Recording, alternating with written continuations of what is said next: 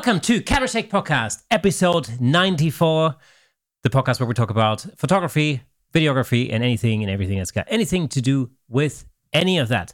Now, we're going to go straight in with uh, some interesting stuff. But first of all, though, we've had a subscriber comment that I want to uh, I want to quickly mention. So Tobias Jones has commented on uh, one of our videos, and what he said was is that he really loves the interviews, but he really liked seeing us in action.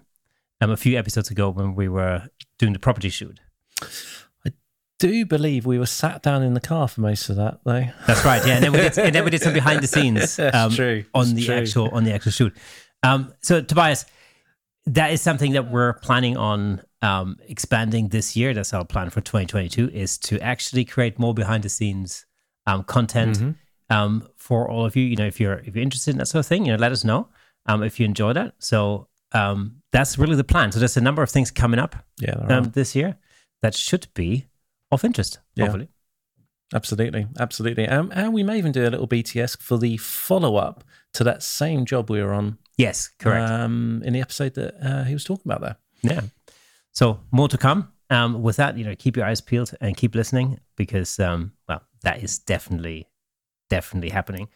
Um, there's another thing um, I want to talk about because I got some questions about the flambient technique that was mentioned in the same um, in the same episode. It's not a real word.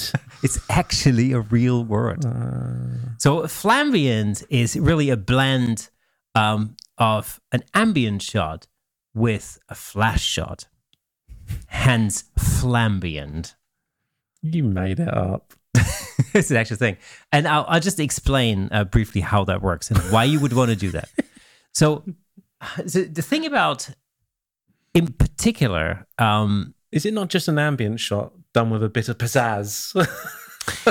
no, it basically no, it addresses um, one one basic problem. You know, for anybody who's ever um, taken, you know, photos of of an interior of a building, like whether it's in your apartment or in a house or whatever, you know, the problem that you always have is, um, is that when you expose for the interior of the room, your windows are going to be blown out, and when you expose for the the windows, the interior is going to appear dark. So th- the problem that we have is, is that that our eyes have a much wider dynamic range compared to cameras. And although dynamic range, you know, is increasing in cameras, um, you know, it has been ever since the invention of cameras, I guess, in the first place. But um, still, cameras really, in general, are, are no in, by no means capable of of uh, really, you know, depicting that wide uh, dynamic range between you know the the lit interior and then the very bright exterior. So so the the thing is when you're creating imagery of an interior of a room, for instance, you know, um, then you need to balance these two elements. And so as a you know as a result, you really need to um, combine an exterior exposure, so a window shot, and I explain how Mhm. how that's done in a minute, and an interior shot. And so the way to do that really is um, to combine really three images. So the flambient technique really involves actually three images. So we've got um, a regular ambient shot where you expose for the interior of the room and you take a picture. And what it does is it gives you some color and it's you know it gives you the interior of the room as it as it may appear. And the problem though is that your your shadows can often appear really very dark. Mhm. And so what you do is you take a flash shot, um, which is your second image, which basically means you use a flash and um, you essentially bounce it off of the ceiling so you get a really widespread and relatively soft shadows. And you expose for for that flash shot. Um, and then the third shot is where you essentially expose for the window, right? And then you fire a flash at the window whilst your exposure is set for the exterior. And what that does is it basically gives you well exposed windows and slightly overexposed windows around like window frames. And the reason why I do that is because actually when you blend it all together in Photoshop later on, it makes it much easier to blend those mm-hmm. those images. So, at what point would you use the ambient shot versus the interior flash shot? Okay, good, excellent question actually. Oh, oh, thank you very much. Well, so what you really do is, um, what you really want is you want the overall um, exposure of the flash shot with the color of the ambient shot. And so what you do is you blend these two shots in Photoshop. So for example, so what you actually do is I'll just explain it very quickly. If anybody is interested in um, us creating an actual tutorial, um, a Photoshop tutorial, then please let us know. I'm, I'll gladly do that. But in a nutshell, you've got these these three layers. You've got the ambient layer, you've got the flash layer, and you've got the the window mm-hmm. layer. So the first thing you want to do is, um, you know, take the um, take the ambient layer and basically uh, change that to um, a luminosity blending mm-hmm. mode, and uh, and then you want to basically dial that in at about fifty percent opacity. So what that does is it basically it means you're basing it on the original flash shot, um, but then you bring in the color and the sort of contrast from the mm-hmm. from the ambient shot, mm-hmm. which works really well. It basically just means you know you get the best of the ambient and the best of the flash shot, which basically means you get a little bit more um, light mm-hmm. in the shadows and stuff like that. Um, and it, it gives you a really balanced shot. So typically, what I tend to do is I tend to bring that um, ambient shot in at about 40 50% opacity, somewhere around. I just, just have to kind of gauge that a little bit and see what looks good.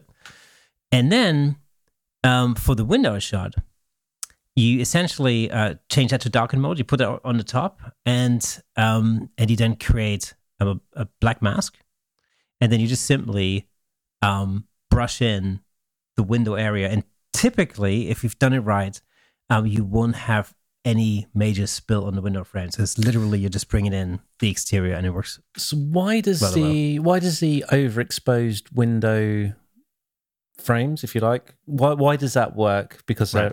with them being over. Okay, and that is because um, you've you've set that layer to darker mode, and what that actually mm-hmm. does is it only brings in anything that's darker than what is in the underlying layer. Mm-hmm. So essentially, um, you know, by doing that, uh, by overexposing the window frame in a sense, um, you're preventing that from being revealed in that layer, and so uh, you immediately have a much better blend. I mean, you, you know if for whatever reason that didn't work out, and sometimes it doesn't, it depends on the color of the, the window frame sometimes, sure. and, um, on a number of other um, aspects.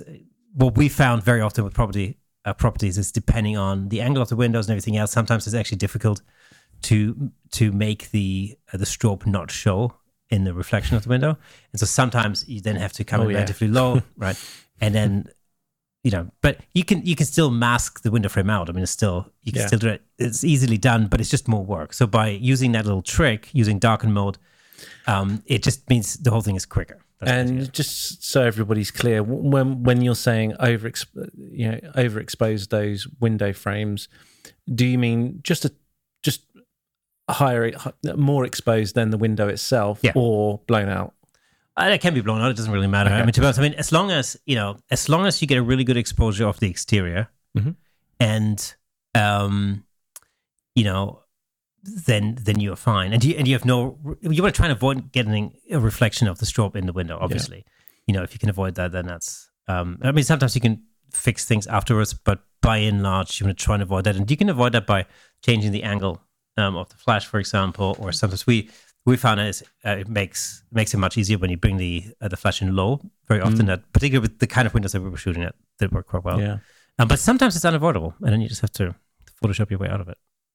And the other thing that we had to do quite a lot is just be conscious of what's in front of those windows as well, right? Yes. Um, to make sure that, frankly, that post is as easy as it can be right? yeah, I mean the thing the thing with with all of that is you know it's all well and good when you're editing one photo like then you can spend time of it, but when you're um, with you know when you've got hundreds of shots that need to go through post production, then mm-hmm. then all these things matter because if you save you know a minute on one image, for example, that's all of a sudden like two hours that you saved across the whole mm. you know the, the whole job sort of thing. So so that all that stuff's is, is important. There's another um, technique that's often uh, talked about when it comes to uh, especially interior uh, property photography and, and exteriors, I guess.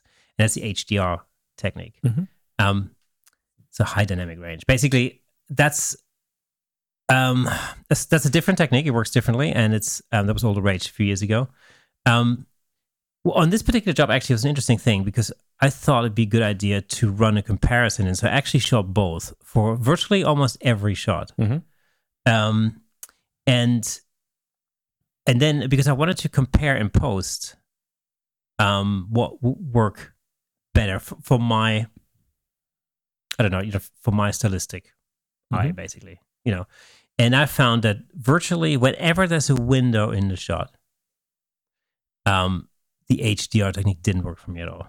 Interesting. And for two reasons. One is actually um, the the exposure on the window wasn't great.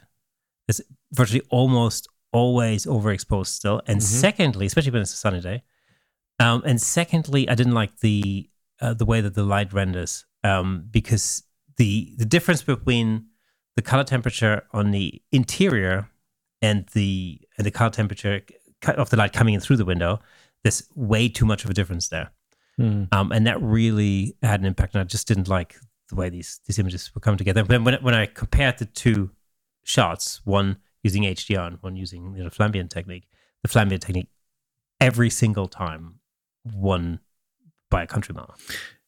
Would you say that had you only have done HDR that day or those days, that actually it still would have been perfectly acceptable? I And usable? don't. No, I don't think so. I mean, some Really? some shots, yeah, some shots are really. You know, I looked at them and I'm like, I wouldn't want to deliver that.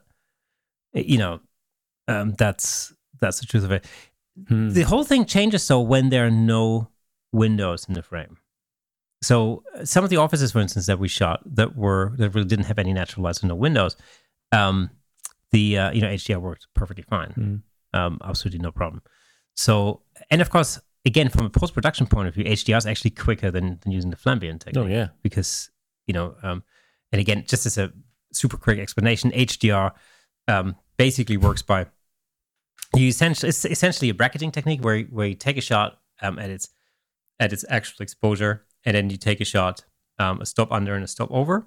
Or you could take five shots for instance you know one two stops under one stop under actual exposure one stop over and two stops over. Or you can set you can set that um, in your camera whichever whichever you want um, and um, and then you combine those images in post. And Lightroom, as well as Photoshop, uh, have a function, a photo merge function Yeah. that merges the HDRs automatically. Um, it works really well as far as that's concerned. But it's a particular look, and you know, it's one of these um, hyper real is. looks that Yeah. was really kind of all the rage, you know, some time ago. But I think we've sort of moved away from that. And what I would say is um, the Flambient technique really, the results look much more natural, much, much, much more natural and more pleasing or, you know, um, they're just as detailed um, as HDR, but they actually look real. Yeah. Whilst HDR always looks a bit sort of, you know, you, you see, I mean, it's, it's something you, you can detect immediately when you see a, Sure. an Absolutely. HDR image. So, So it's a good move doing both on the day then. It's Yeah, nice no, to be able to compare from exactly the same starting point. Absolutely, yeah, yeah. And you know, across across all sorts of different scenarios. That was the other thing. You know, we had because we shot all sorts of different um, rooms in different buildings. You know, different colored walls, different scenarios with lots of windows. Some windows, one window, no windows. You know, some of them um, were sort of kitchen areas um, that Yeah. had different colors and different lighting. So there's a whole range of, of different scenarios, and uh, you're being able to actually look at the images in post and, and you know, compare both those techniques Yeah. has been really, really useful. That was interesting, wasn't it? You can't underestimate at all how dark an office actually is yeah, everywhere, yeah, absolutely. almost without exception. Yeah. It's really, really dark. It's just, uh, oh, it goes back to your eyes again. Your ability to just adjust and to be Yeah. there is so far, far superior than the camera. And you look and go, my God, what is that? The color of lights, shocking. And actually, you Yeah. just mentioned the walls there. And I had a, I had a lot of trouble Hmm. with some of the wall colors in Yeah. there. And it took a lot of manipulation of the light to try and get it in a way that just made the light even Yeah. rather than getting that weird color cast coming through into the room. yeah, exactly. Very strange, particularly with some of those grey walls and oh, real pain. There's a there was a couple of in- really interesting shots as well. There was one particular scenario where we simulated sunlight um, in the reception area, and I haven't uh, seen that yet. Did that, after it came out. did Yeah, it pa- pay off? Yeah, yeah, absolutely. Um, so uh, in that particular shot, the it was an area. It was like a reception area. There was there's a couch and there's some seating. Um, and it you know it looked it looked like a nice area with some artwork on Mm. the wall. And when we first arrived, um, there was some sun coming straight through that window, and it really cast like really nice sunbeams across the floor and everything. And I kind of thought, oh man, that'd be great to photograph that like like that. Um, but then, of course, once we were ready and we got back, all of that had changed. So the sun had moved on to a different place, and um, you know, our home planet had revolved and moved Oh, around. that's right. Yeah. you know, in, in a way that didn't necessarily, you know, we didn't end up with with great light there. So we had to light it, and so we eventually I decided to sort of replicate um, the original situation. So you know, at, you were outside, and we were firing um, a flash through the window into the Mhm. into that space, um, just to create an extra frame where we could simulate these these light beams, and that actually did pay off in the end. Yeah. Oh, good. Worth So- doing. Yeah, absolutely. So you know, it just goes to show you can kind of make something. I forgot to tell you. Tell you, we had a bit of an audience across the road. For Oh, that? One. Yeah, yeah, yeah. yeah, that was quite amusing. Yeah, I had no idea what we were doing. Very Yeah. funny. So uh, there was you with a boom Mm. and a, and a strobe out in the street. Very odd. so yeah, but you know, like I said, that paid off. That's good news. Um, so it's an interesting thing, you know, if you're into um, you know, photographing properties or um, just you know, just want to get acquainted with the flambient technique, then you know, let us know, and we can, um, you know, like I said, I happily put a tutorial together if that's something anybody's interested in. Just let us know. For sure. Absolutely. Yeah, so that was um that was quite cool. There's also oh, you know, another thing I learned is we were really careful in um, you know, using a remote to trigger the the shutter, for example, Mhm. right? Because I know that you know any any micro movement on the camera can basically cause problems later on. And so, you know, when you use your finger to press the shutter button, for instance, you're ever so slightly vibrating the camera, and that has an effect. Mhm. And so we're, we were using a, a remote for all of the shots that we took. And still, in post, you would not believe what the differences still were. Really? Them, yeah. And it, that's, of Yeah. course, just the shutter mechanism actually moving the camera ever so slightly, Yeah. you know, because there were no other variables in that. yeah. You Um, and wouldn't wouldn't have that trouble these days normally, though, Eh, would you? and yet, you know, when you auto align those images, and you can see how once it's aligned, you can see how how different. Few mil off that side, few mil off down there. Yeah, yeah, it's incredible. yeah. So, um, Yeah. you know, so that's and of course that really is is something you have to do with any of these techniques. You have to uh, really align um, your layers once Mm. you get it in Photoshop. Again, super easy. There's an auto align function. and Yeah. does a really good job. Absolutely. You know, no problem. Um, so yeah, and then you know to to speed things up even more, I just created some actions um, for that. That basically now means that you know, with the click of a button, all my layers are ordered Shazam. correctly, and masks are created, and you know, blend modes are set up, and shebang. Mhm. Shazam. Shazam. It's all about all about being efficient. I learned a uh, something new uh, this last week when we were, were doing that. I uh, since moving to DaVinci, DaVinci has an inbuilt. Um, uh, so let me let me take one step back. So I always use the um, X-Rite uh, Video Passport color checker. Yeah. Okay. Um, so for those of you who don't perhaps don't know what one of those are, basically it's um, it's a color chart, um, but you know done to a very very high quality, so that the- colors are an absolute known quantity, and the saturation of those colors are an absolute known quantity. So if you put that in the space that you're filming in, um, or taking a photo in, Mm. um, and you take a photo of that, you can adjust your colors um, and your exposure to uh, a standard, and that can then be consistent across across the board. And so I've always done that manually. Okay, Mhm. so you know you just you pick your your reds, your cyans, your magentas, and whatnot, and you just adjust until they're in the right position. Mm. No problem. Takes time. Yeah. takes time. Um, you have on kind of the flip side of that, you've got the white balance card as well, which again is all, all good. But in DaVinci, you have an inbuilt um, color checker sort of would automate that for you. You Oh, just get a little template kind of overlay, you place it on the the color chips, Right. and you hit go, All right. and it just instantly changes all the colors to right um, where it should be, changes the white balance, Mm. all done. fine. I've I've used a, something called Cinema Grade in the past to do that as well. Yeah. Anyway, I've never been able to get it to work in DaVinci. Never, not once. It always come out like neon red or neon orange. I've never been able to do it, and I just stumbled upon doing it right. Yeah. A complete user error. Of course, it's user error. It's always user error. Was that were you doing that in the car? Yes, it was. Yeah, yeah, I remember. Yeah. yeah, yeah. And it turns out, so you get the option to put in what your color gamut is, what your, um, uh, you know, I could go into all that. Well, I won't. Anyway, you put what you filmed it in, in, and what you want to get out of it. Mm. Rec seven and nine, for example, and then there's this color temperature there as well. I've kind of always assumed, and this is my fault for not looking it up properly. Mhm. I've always assumed that you needed to put that color temperature to what you to what you shot it in Yeah. kind of makes sense to do that. Nope. Don't need to do that. Hmm. Just ignore that. Yeah. That's the color temperature you want it to end at. Yeah. So if you're, and that's 6500 in DaVinci for that as default. So if you leave it at 65, it should set it all to being in a white balance of what 6500 Kelvin would look like. Yeah. If you change that to 5500, it will look like 5500 and so on and so on. Just leave it alone and just hit go Yeah. and it's done. The difference it made was insane. Yeah. It took something that took a few minutes to get it right, to adjust the colors, adjust the saturation, adjust the white balance, to now instant. Now that's not to say you're going to leave it like that because you you won't.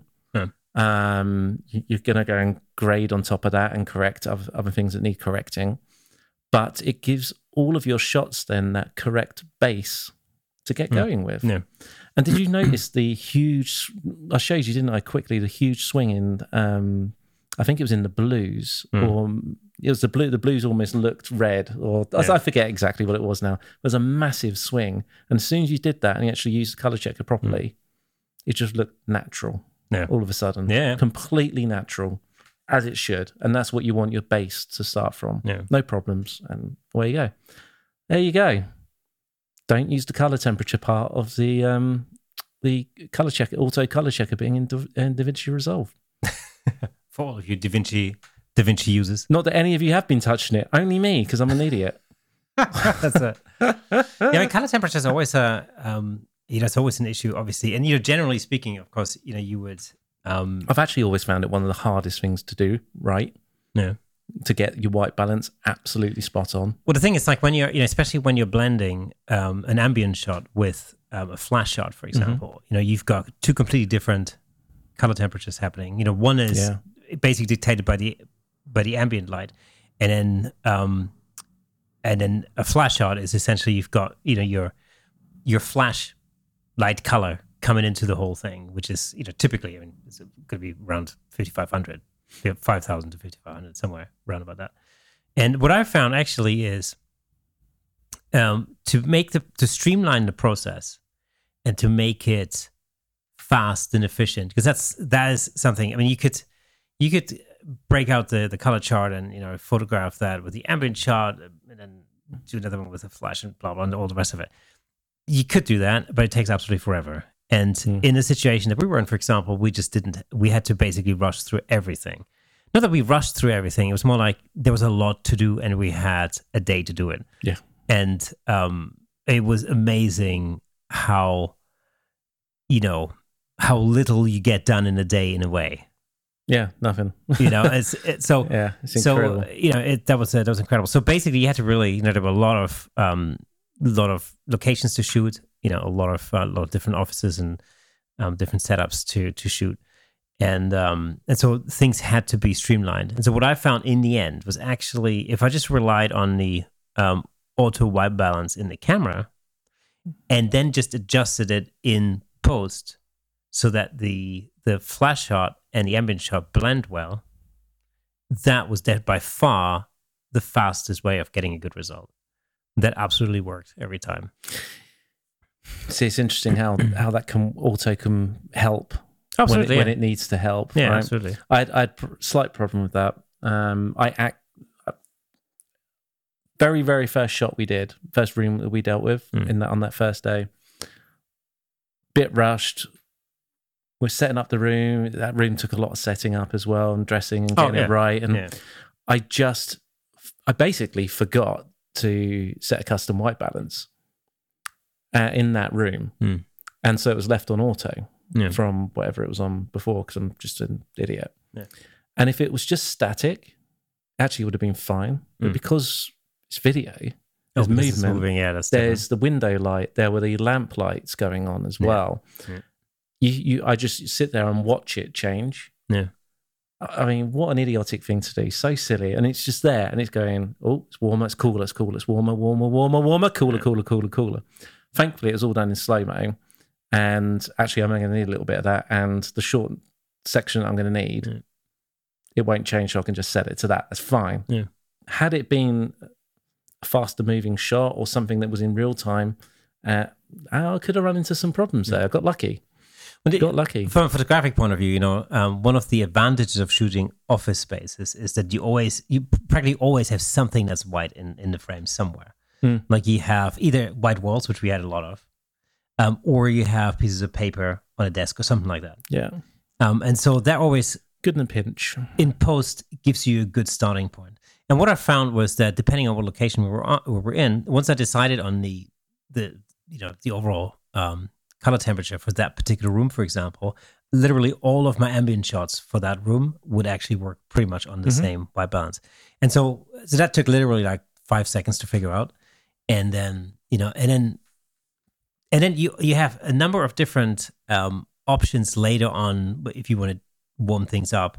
Uh, especially once you're done with the you know with the with the blending in Photoshop and you bring it back into in my case in, back into Lightroom to do some final you know adjustments in there, um, you can still you have still room to maneuver basically Mm. after that. Mm. So and um, you know and it's it's tricky to balance white walls off against against everything else that's in the room or white ceilings. You know, we had one particular room uh, where we had a lot of like Victorian wood paneling Mhm. um, Mhm. with white lit domed ceilings. Um, that was that was probably the hardest thing to balance because um, you know the the relatively dark orangey kind of wood panel, uh, paneling that was that was in there. It was Um, casting all sorts of color, wasn't it? Well, that's one Yeah. thing, but it was against the super bright white part of the ceiling. It's just from a dynamic range point of view, it's very difficult to combine that. Yeah. So in these shots, you got to be really careful. Um, either you're going to have to go in um, and use filters, you know, to to bring down the exposure on the ceiling a little bit, um, you know, or you crop cleverly so that you don't see too much of the ceiling. That's the other Mhm. getting around that. It's it's just very difficult to um to get that to balance right. Do you always provide those shots in standard crop, like um, eight by ten, for argument's sake? No. Or No, they're all basically random? they're they're, cust- they're Custom. custom crop, yeah. And that's got to do with um, so that actually has to do with um some perspective correction that has to happen Mhm. Um, with architectural shots. Um, generally, you need to essentially compensate for the curvature of the lens. So, I was sure you were going to say curvature of the Earth. well, that too, yeah, that sucks. Um, what are you saying? The Earth is flat. Oh, Yeah, of course. Silly me. Silly Curvature? me. What curvature of the Earth? What's off the end of it? Milk. That's it. Underneath there are a bunch of elephants. I've heard. Milk. It's milk. I'm telling That's you, it's isn't milk. That's what's at the end of the universe. Isn't there a big wall of? There's an ice wall, isn't it? That's like when you get to the end of the ocean. There's a big wall of ice. Seen it on, in Game of Thrones, I believe. And Ah. then, uh, There you go. you know, so it wasn't telly, so it must be true. anyway, so um, what was I saying? Um, what were we talking about? I have no idea. Uh, overexposed, kind of overexposed white ceilings, using filters if you need to. Yeah. Crop. There we Oh, go. yeah. Custom crop. custom crop. It's like, um, yeah, custom crop. Well, I mean, so you, yeah, so you're gonna have to compensate for uh, the, the the curvature of straight Of the Earth. of the earth. Yeah, and So, so I what- send you down that rabbit hole again. basically, in a nutshell, what happens is So straight lines very often don't appear very straight, especially if you're using wide or super wide lenses, which, especially when you're shooting interiors, you very often have to do. Mm.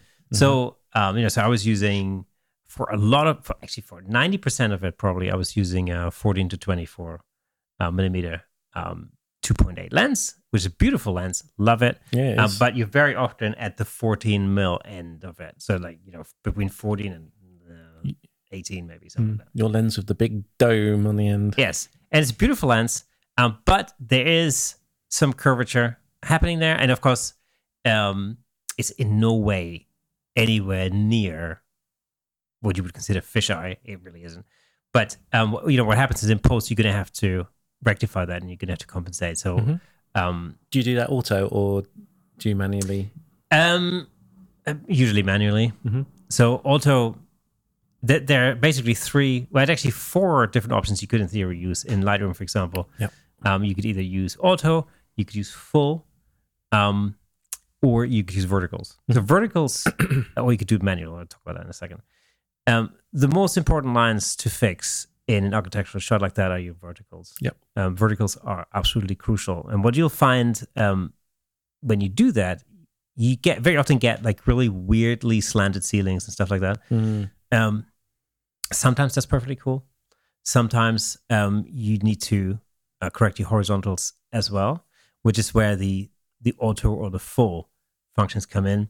Um, to be honest, it's actually quicker and easier to do that manually, Mhm. uh, where you actually set your horizontals and your and your verticals.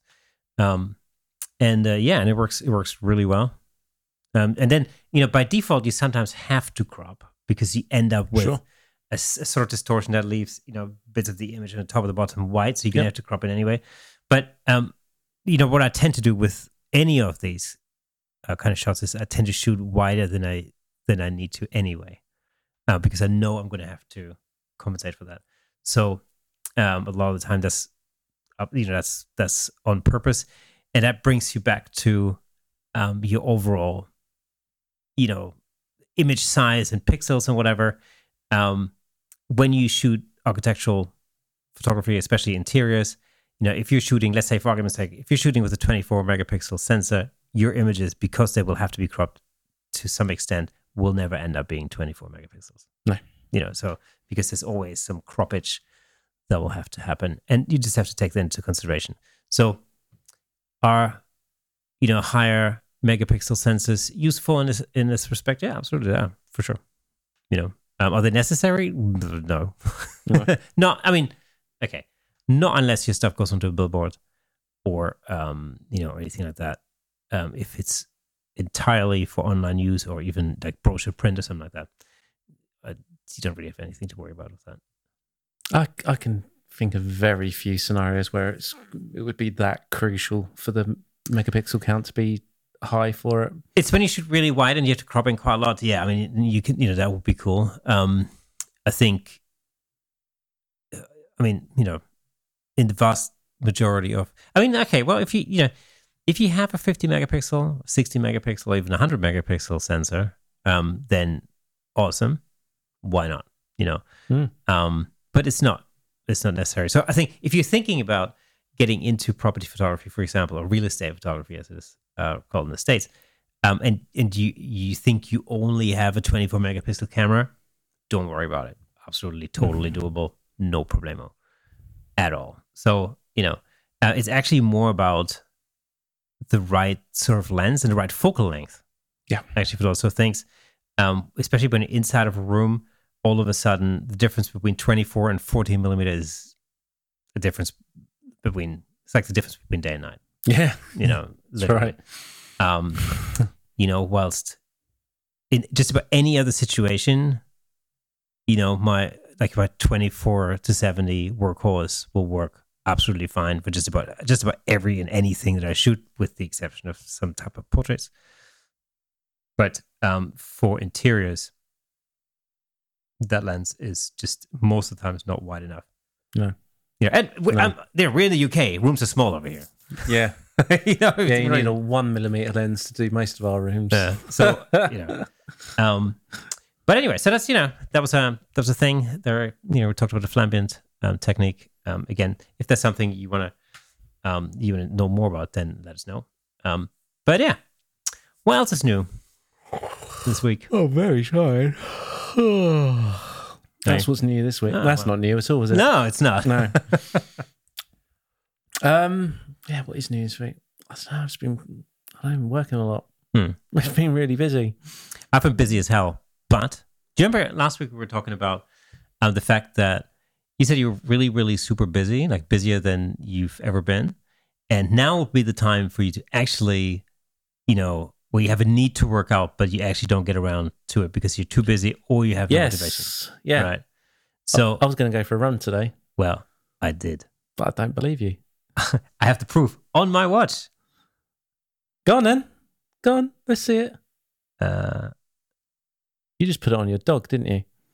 oh, it's actually on my phone. Oh, oh, oh! How convenient! Yeah. how convenient! No, because it says it on the phone. Hang on. So um, I went on a run.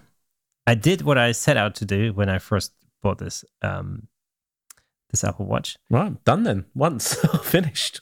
And uh, and so and Two point nine eight k. yeah, so it was an easy run, twenty minute easy run. It was really easy, uh, at a really easy pace. But it was the first time I've gone for a run in oh man since I guess oh well actually I would say generally a proper run since before the pandemic. Mhm. I've I've done a few like couch to five k things with my wife, you know, which I don't know, but really this was um this is a very Where you've been running for thirty seconds. Oh, you need to walk for five minutes. yeah now. exactly yeah yeah. Um, but this one not was knocking that, by the way. Just no, absolutely, Having a laugh. totally super cool. But this was like a, you know twenty minute run, light pace. Um, but I used the um, Nike Run Club app for that. yeah, yes. What I use. like a guided run. Oh, you tried the guided one. I tried to yeah, and actually I tell you what, um, it worked really well. I tried that for the first couple of runs I ever ever ever did. But yeah, pretty much ever Yeah, did. yeah, just to- and I struggled with it a little bit. Well, I tell you where it He came in. annoyed me. Well, yeah, I can see that. But where it came in really, really, really useful was, you know, I went basically, I used to run a lot. And so in my mind, it was like, right, okay, you know, I warm up, blah, blah. And then I sort of kind of thought, yeah, I'm going to get straight into the sort of pace that I'm used to, or that I used to be used to, to say. Uh, But of course, I haven't been doing anything for a good, like, what, you know, have two years or something like that, really. And so, um, you know, I just I have to slow myself down quite dramatically. Mhm. And what that did, that, well, that's exactly what that did. So, you know, the voice in my headphones kept telling me to slow down, take it easy, you know, blah blah. And actually, that kept reminding me to to actually slow my pace down and watch my breathing and stuff like that. And and it worked really well because I kind of at first I thought like I, don't even know whether I can actually run for twenty minutes. No, Maybe, you know- that's, that's it's hard after that long Yeah. out or ever. exactly and i thought you know i thought like well maybe i should do you know like a um something not too dissimilar to like you know a, a couch to 5k type of program you know where you increase the amounts of running versus the Mhm. the uh, walking intervals you know over a number of weeks and so that was that was the other option but i kind of thought you know what i'm gonna i'm gonna go in with an easy run. This is specifically designed for people who want to get back into running you know um, and it's it's literally you just you focus on your pace and you literally just take it easy. And and i have to say again it worked really well. And you know the interesting thing was um i went through a bit of a pain barrier. Hmm i mean i could really feel how like my body wasn't used to that amount of stress It's an interesting feeling, isn't it? when Yeah. you get through it. and I had um you know I had some pain in I had some knee pain a few weeks ago and actually um what I've learned since then is that's actually a post COVID syndrome type of thing. All right. Yeah, it's called something um it's called Nothing to do with your age. No, it's it's called um it's a type of arthritis it's basically a virus inflicted type of arthritis. Mhm. Pardon me. And um it's one of the sort of post COVID symptoms um that uh that occur sometime after you've had the infection. All right. Well, inter- interestingly, that's why I kind of took a break from running. So starting to get into it, it was going well. Yeah. You know, I was starting to reach kind of, um, and this is going from never running before, Mm-hmm. um, just after a few weeks to, um, I started doing 5Ks then every other day. Yeah. And I was. Started reaching like six minutes 50 per K on average Okay. which is I, I don't think I, I think I don't think I'd ever get past that. Okay. It's just I'm just not built for that. Um, Yeah. and but I'd stop. I stopped because of my knee. Yeah. It was just it was done. It was just kept kept having issues with it, and I took a week break. Started going again and started feeling it halfway through. I thought need to take it easy. Yeah. I'm not going to push it. And then I took a two week break. Still felt a little bit. Then before you know it, you don't go back. Yeah. So you take more than a two week break, you're you aren't starting again. So just just that gives you an example from like this 2016 when I used to run quite a lot. So my average pace was 536 um, on a 5k Mhm. type of run. Um, my pace yesterday was 647, so considerably slower than that. Yeah, yeah. But you know, for me, that actually felt it felt perfect because it literally felt like you know everything was moving comfortable. You know? And now you've got to decide whether you go for the run the same distance each time. Yeah. And see how get that time down, or probably the better option is to run for the same amount of time to see how far you go. yeah, I mean, so you keep getting that continued exercise rather than suddenly doing a 20 minute run to now doing a 15 minute run, I think the next the next run on this particular program, which is, I think, where I made a mistake. it's like 22 minutes so it's like that's two minutes to it i think for now the uh, again so from a mindset point of view what was really interesting was that it takes all that pressure away you know to start with where you kind of think okay should i go for pace or should i go for time or, you know whatever or for distance and it basically just went just enjoy running just enjoy it Yeah. yeah, you know and don't think about any of these things I'll be back in a minute. Keep going. Yeah, exactly. God. but um but yeah so it was uh it you know it worked like i said it worked really well i was actually i came back to the car and i was you know i was wrecked basically car.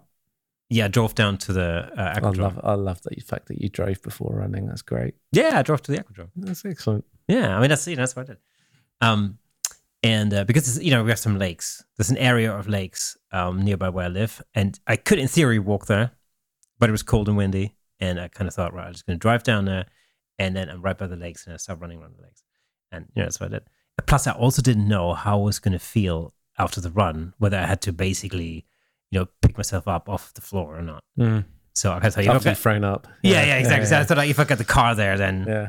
I mean, I, will tell you what, that very first run I ever did, Yeah. I was close to throwing up. Yeah. But it only took nut, one more run before that had all gone. Yeah. Doesn't take long. no, Doesn't I mean, take long. yeah, you you sort of adjust. And that's going from off total cold start, never never having really run before.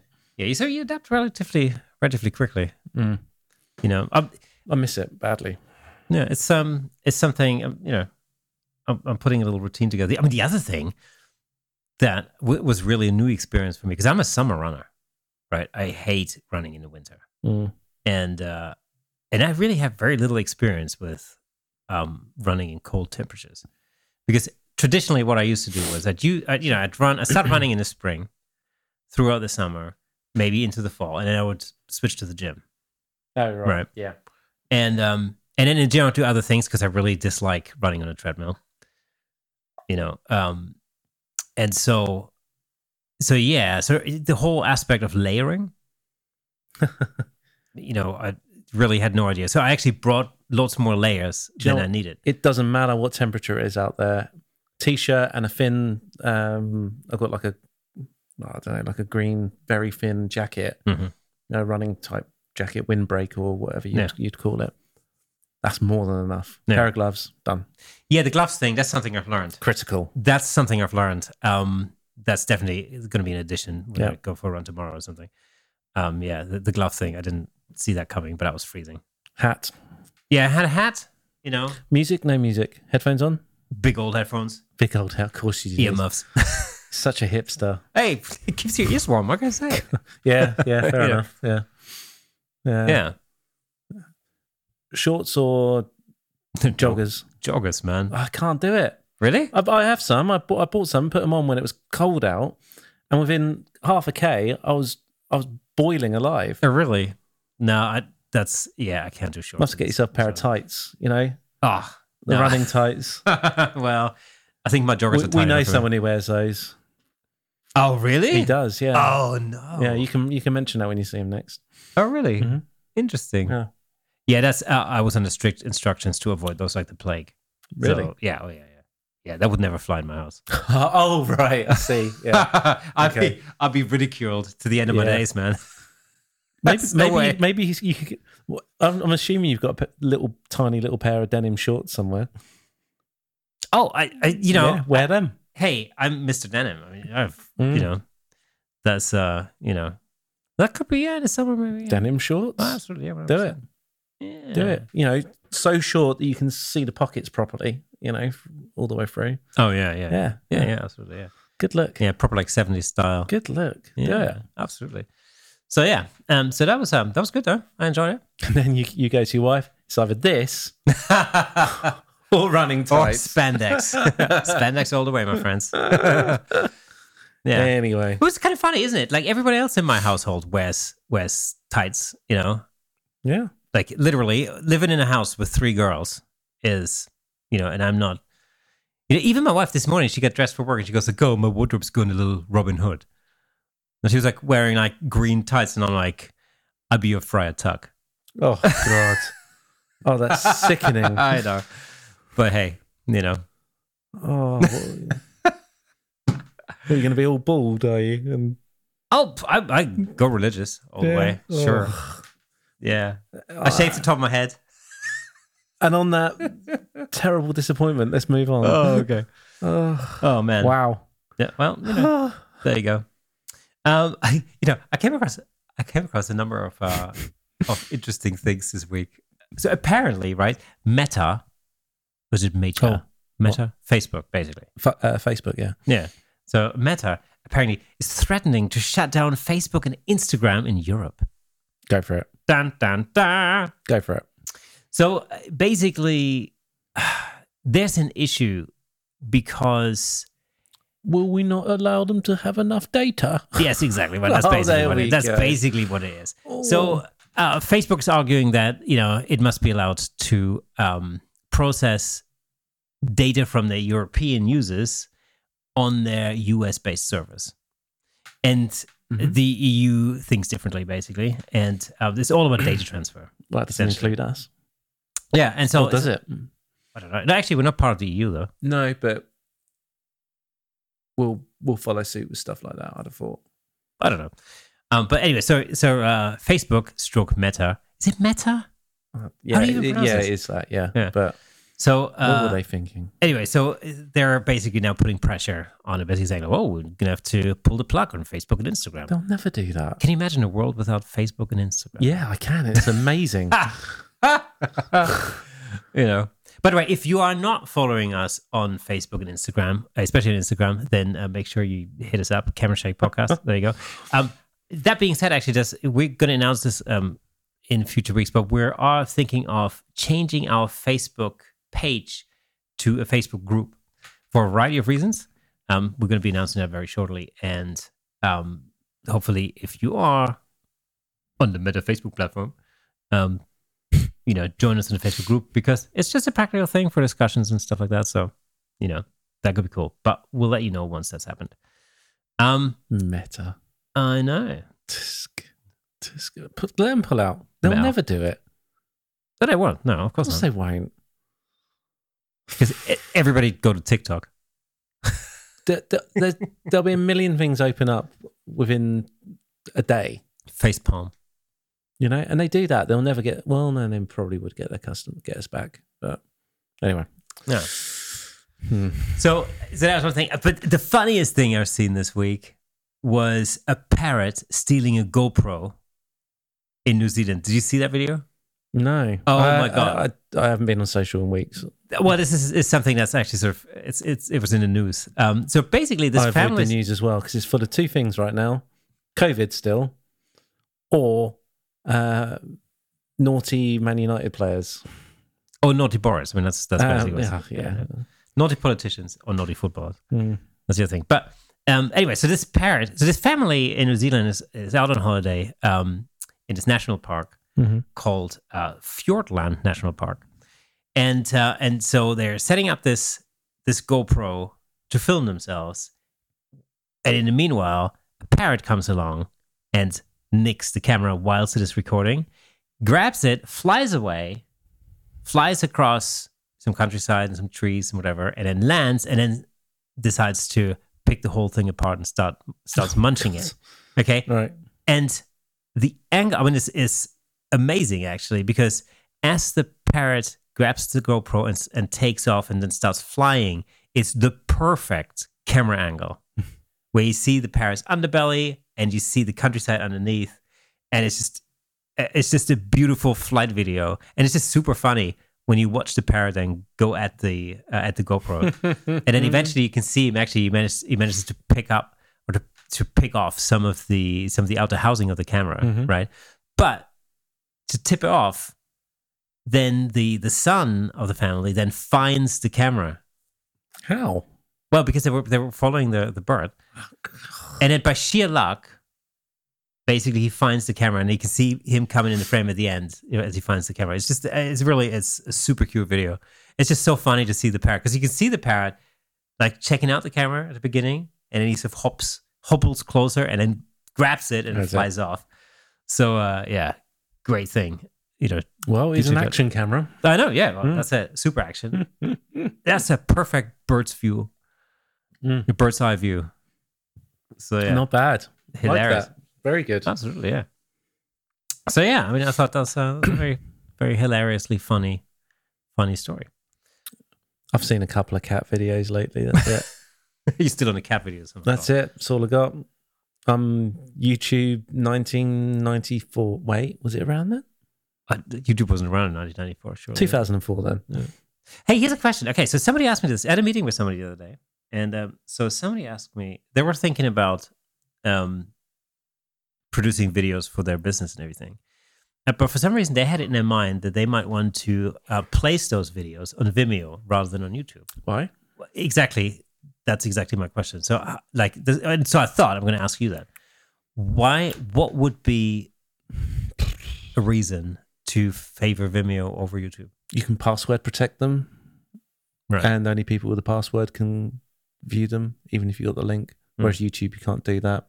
You have an unlisted video or Yeah. private video, but if you've got the link, But if you wanted a video to like sit on your website, for example, and if you wanted to reach an audience with it, you wanted you didn't want to kind of keep it behind some kind of wall or something, th- then I what don't, would know. be? I don't know if they have other upload options, different formats that you can upload in. I don't see why that would be relevant. Mm. Um, I don't have an answer to that. I don't look at Vimeo because the last time I did look at it, I just thought, well, this is pointless. Well, th- I tell you what. The last time I looked at Vimeo, There must be a reason. yeah, I mean, the last time I looked at Vimeo, I, I saw either like videos by filmmakers, and I came across some Peter McKinnon videos. Really? Yeah, yeah, yeah. That's like before before his sort of YouTube career when he was making video. You know, when he was still a magician, sort of thing. Oh, right. Yeah, yeah. yeah so that's basically um that's that's all i came across from That's interesting. I don't know. I'll have to look into that again. I've not Hmm. looked at Vimeo, Vimeo in so long. I don't know if it streams better to your site or anything. I don't know. no idea if There's, there's got to be a reason. yeah if you're listening if you're listening to this and you have any experience with vimeo then uh, please let us know yeah. you know or not necessarily experience but if you have any thoughts on vimeo then um let us know or if you in fact work for vimeo as you're watching this please enlighten us uh, because we actually really want to know Hmm. um yeah well Sam. oh uh, there's some there's uh Okay. there's something new coming out uh, in the next few weeks because the Micro Four Thirds Brigade has, um, you know, has uh, has announced a couple of new cameras. But Micro Four Thirds are basically been Panasonic and uh, Om Digital, Yes. formerly known as Olympus. Yeah. So, Mm. I, and I still Yeah. don't know whether it's Om Digital or OM Digital. But we must get the the two Clairs on at some point. it's probably OM, but I like Om. Om. Mm. Yeah. So anyway, um, Panasonic and Olympus have both announced new cameras um, within, or they will be announcing new cameras within the next few weeks. Mhm. Um, could be quite interesting. And one of the things that both of those share, by the way, in case you didn't know this, is that they share the same mount. Yeah. So you can you know interchange lenses, or whatever. Mhm. But um, Panasonic, I mean, obviously the difference between Panasonic and uh, and Olympus, just you know, for mutual Um. Koreans, um, has always been that Panasonic have uh, really focused on the video side of things. Mhm. Um, you know, more with the GH5 and the GH5S, um, and now with the GH6. So the GH6 was supposed to. Well, it was announced over a year. Well, a year ago. Um, it was supposed to be released uh, before the end of the year, at 2021, and now it's now finally coming out on February the 22nd, apparently, or the, the it will be announced on February the 22nd. So there's some interesting For things. release in another year. Yeah. Um, so, but there's some interesting specs um, that have been sort of leaked uh, with that. So, for example, and again, you know, as, a, as a video Mm. um, person, um, I'll I'll give you those specs and you tell me what you think of that. So, first of all, um, it's supposed to uh, be able to record in 422 10 bit um, 4K at 60 frames per second. okay. Um, it's a 10 bit 4K at 120 frames per second. And it's also apparently sporting a new sensor which allows you to record 10 bit 4 point, uh, 5.7K at 60p. Um, At 60 as well. Yeah. Really? 10 bit 5.7K at, 50, at uh, 60 frames per Okay.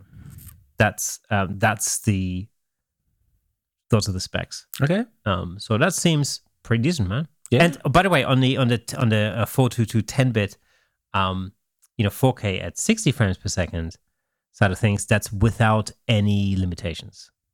There's no recording limit. no, no, they, Yeah. they've never never had that, which is good. So I think they just put that in there just to have a little dig at Canon. Just to remind them. Yeah. Yeah. But um, but anyway, so that's you know that seems seems like a decent decent camera. Yeah. Oh. Yeah.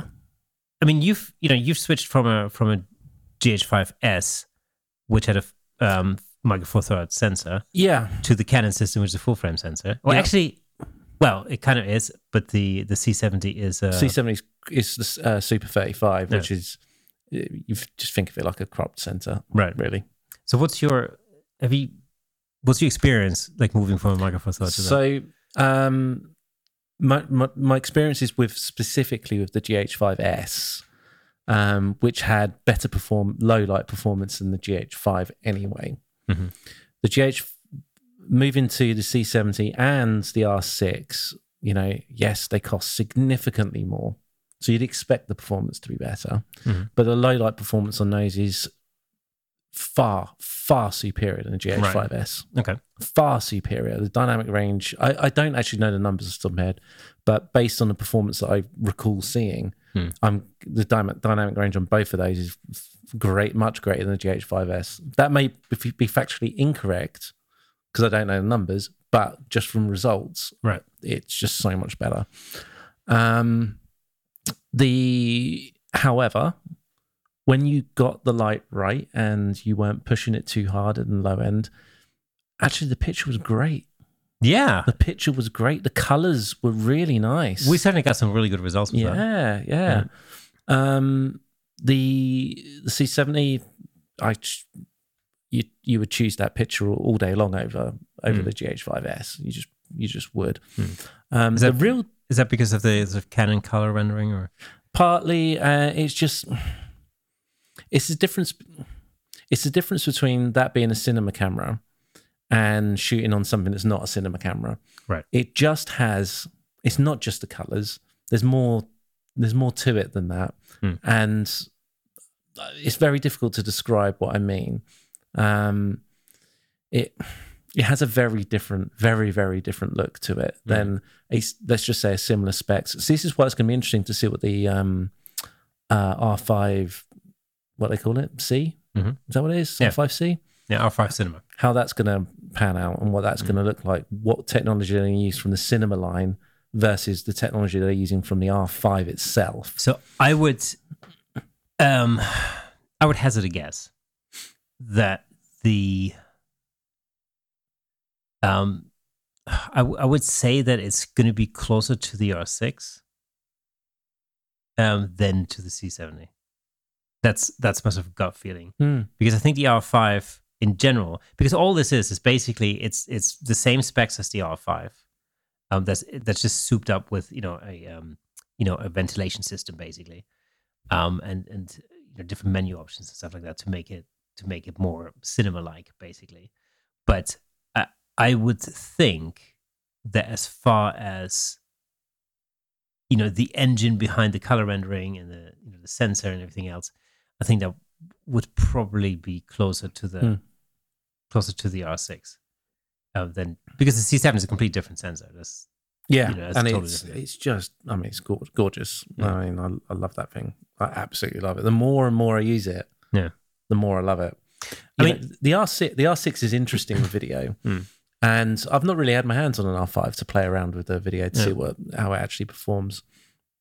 But the R5 video is great in the right conditions, and when you you know when you use, it right. And I know that sounds well, of course, but you're not always in the right conditions. Mm. But when you, when it goes outside of its comfort zone, it it's it, it doesn't perform all that great. It's okay. Mm. That might be partly that I've been spoiled with the C70. Yeah. But it, you know, if, if that's what you're looking to match, I I can never, you know, you put those pictures side by side in the same lighting conditions where it's you know good light, you know, decent light. It's low light but decent. And you put the pictures side by side. You'd think that the R6, you know, you'd think you'd have one shot on the C70 and another shot on a potato. Mm. That's the, Right. That's the difference when you see them side Yeah. by side. That being said, if you just saw the R6 footage on its own in that situation, Mm. yeah, yeah, it looks great. Well, we match we match these cameras a lot because Mm. literally, I think virtually almost everything that we shoot is a combination between both of those cameras, Yeah, and Yeah. probably probably in the past more so because um because I mean, recently changed gimbal, but the old Ronin S um didn't really work very well with the C70. So you know, it, it didn't work at all. Yeah. You couldn't, yeah, yeah. So as a as a consequence, whenever we did any gimbal shots or something, they were really always done Yeah. on the R6. Um, and then for anything else, you'd use the C70. That I take it is probably going to change in the future because now you're set up with a gimbal that that fits the C. I, C70. I will, all, yeah. Now, now the C70 fits on a gimbal that I've got. I mean, Mm. Yeah. it, the sh- the gimbal shots that have come out of that shoot we did last week or, or week before, whenever it was now. Um, I haven't used it since. Um, but the, those shots, uh, they're outstanding. I mean, the I, I, they're great shots. And had I done Yeah. them on the R6,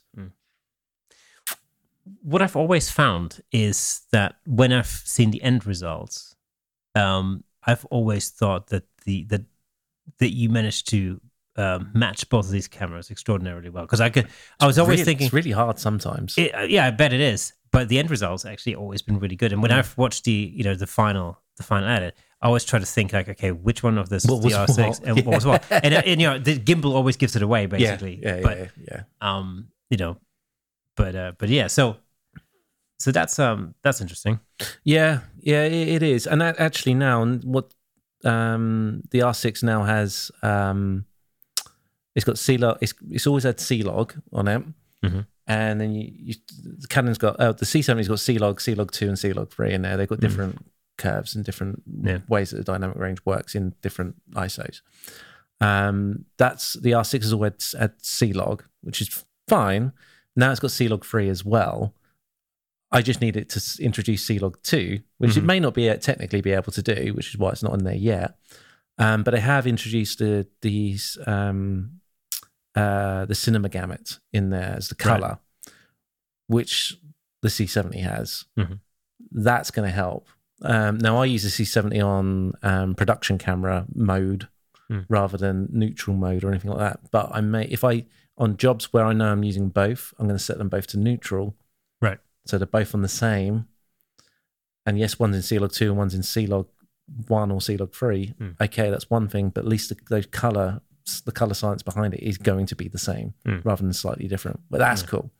Otherwise, I use the production camera. Right. Um, they do. They all look just slightly different. cool There Well- you go.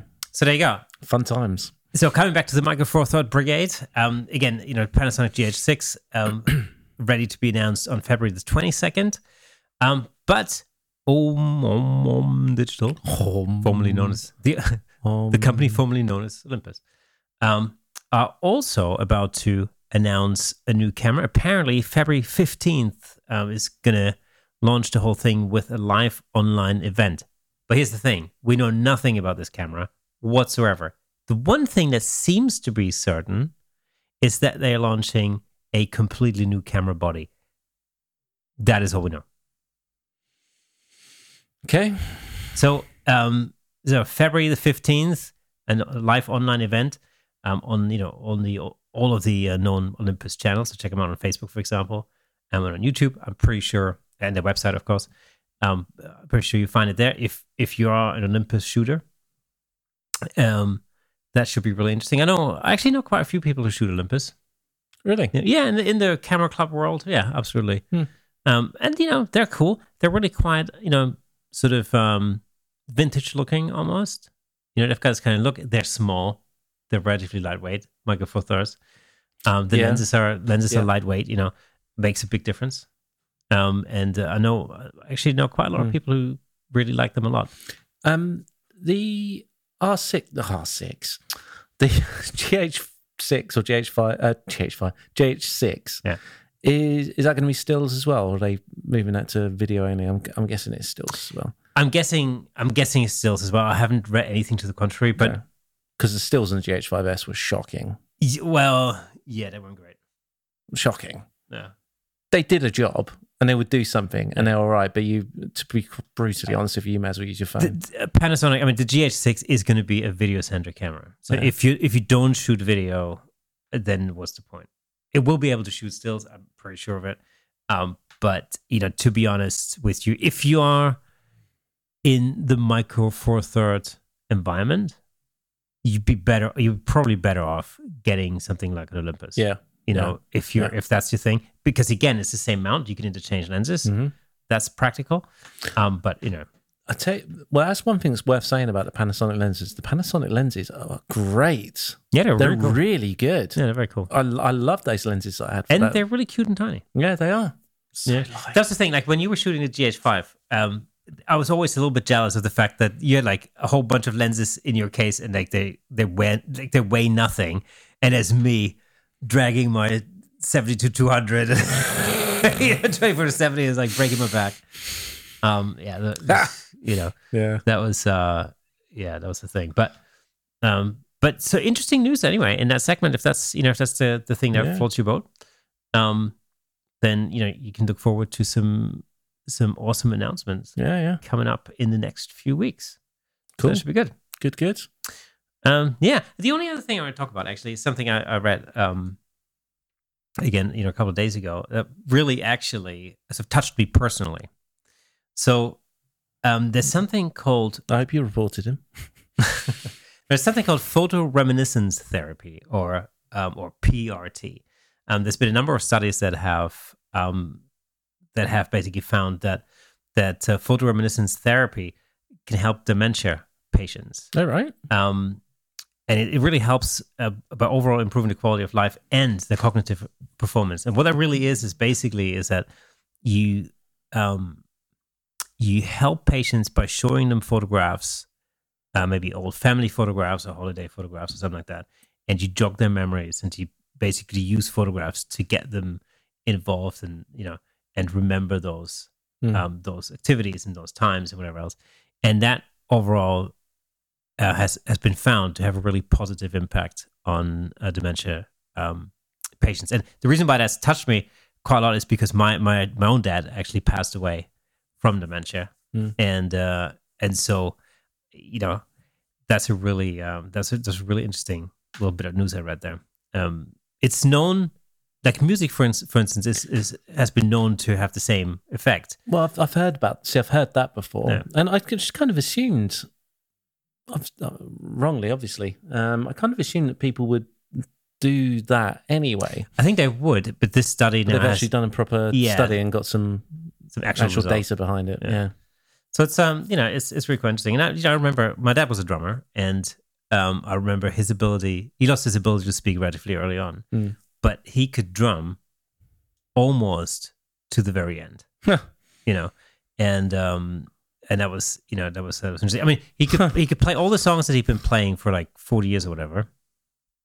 Beatles songs, for example, Mhm. Stones, you know, all that kind of stuff. The Troggs, you know, that you know stuff that he'd been playing for decades. He could play them absolutely all the way through. Whenever what didn't really work was introducing anything new, Mm. you know.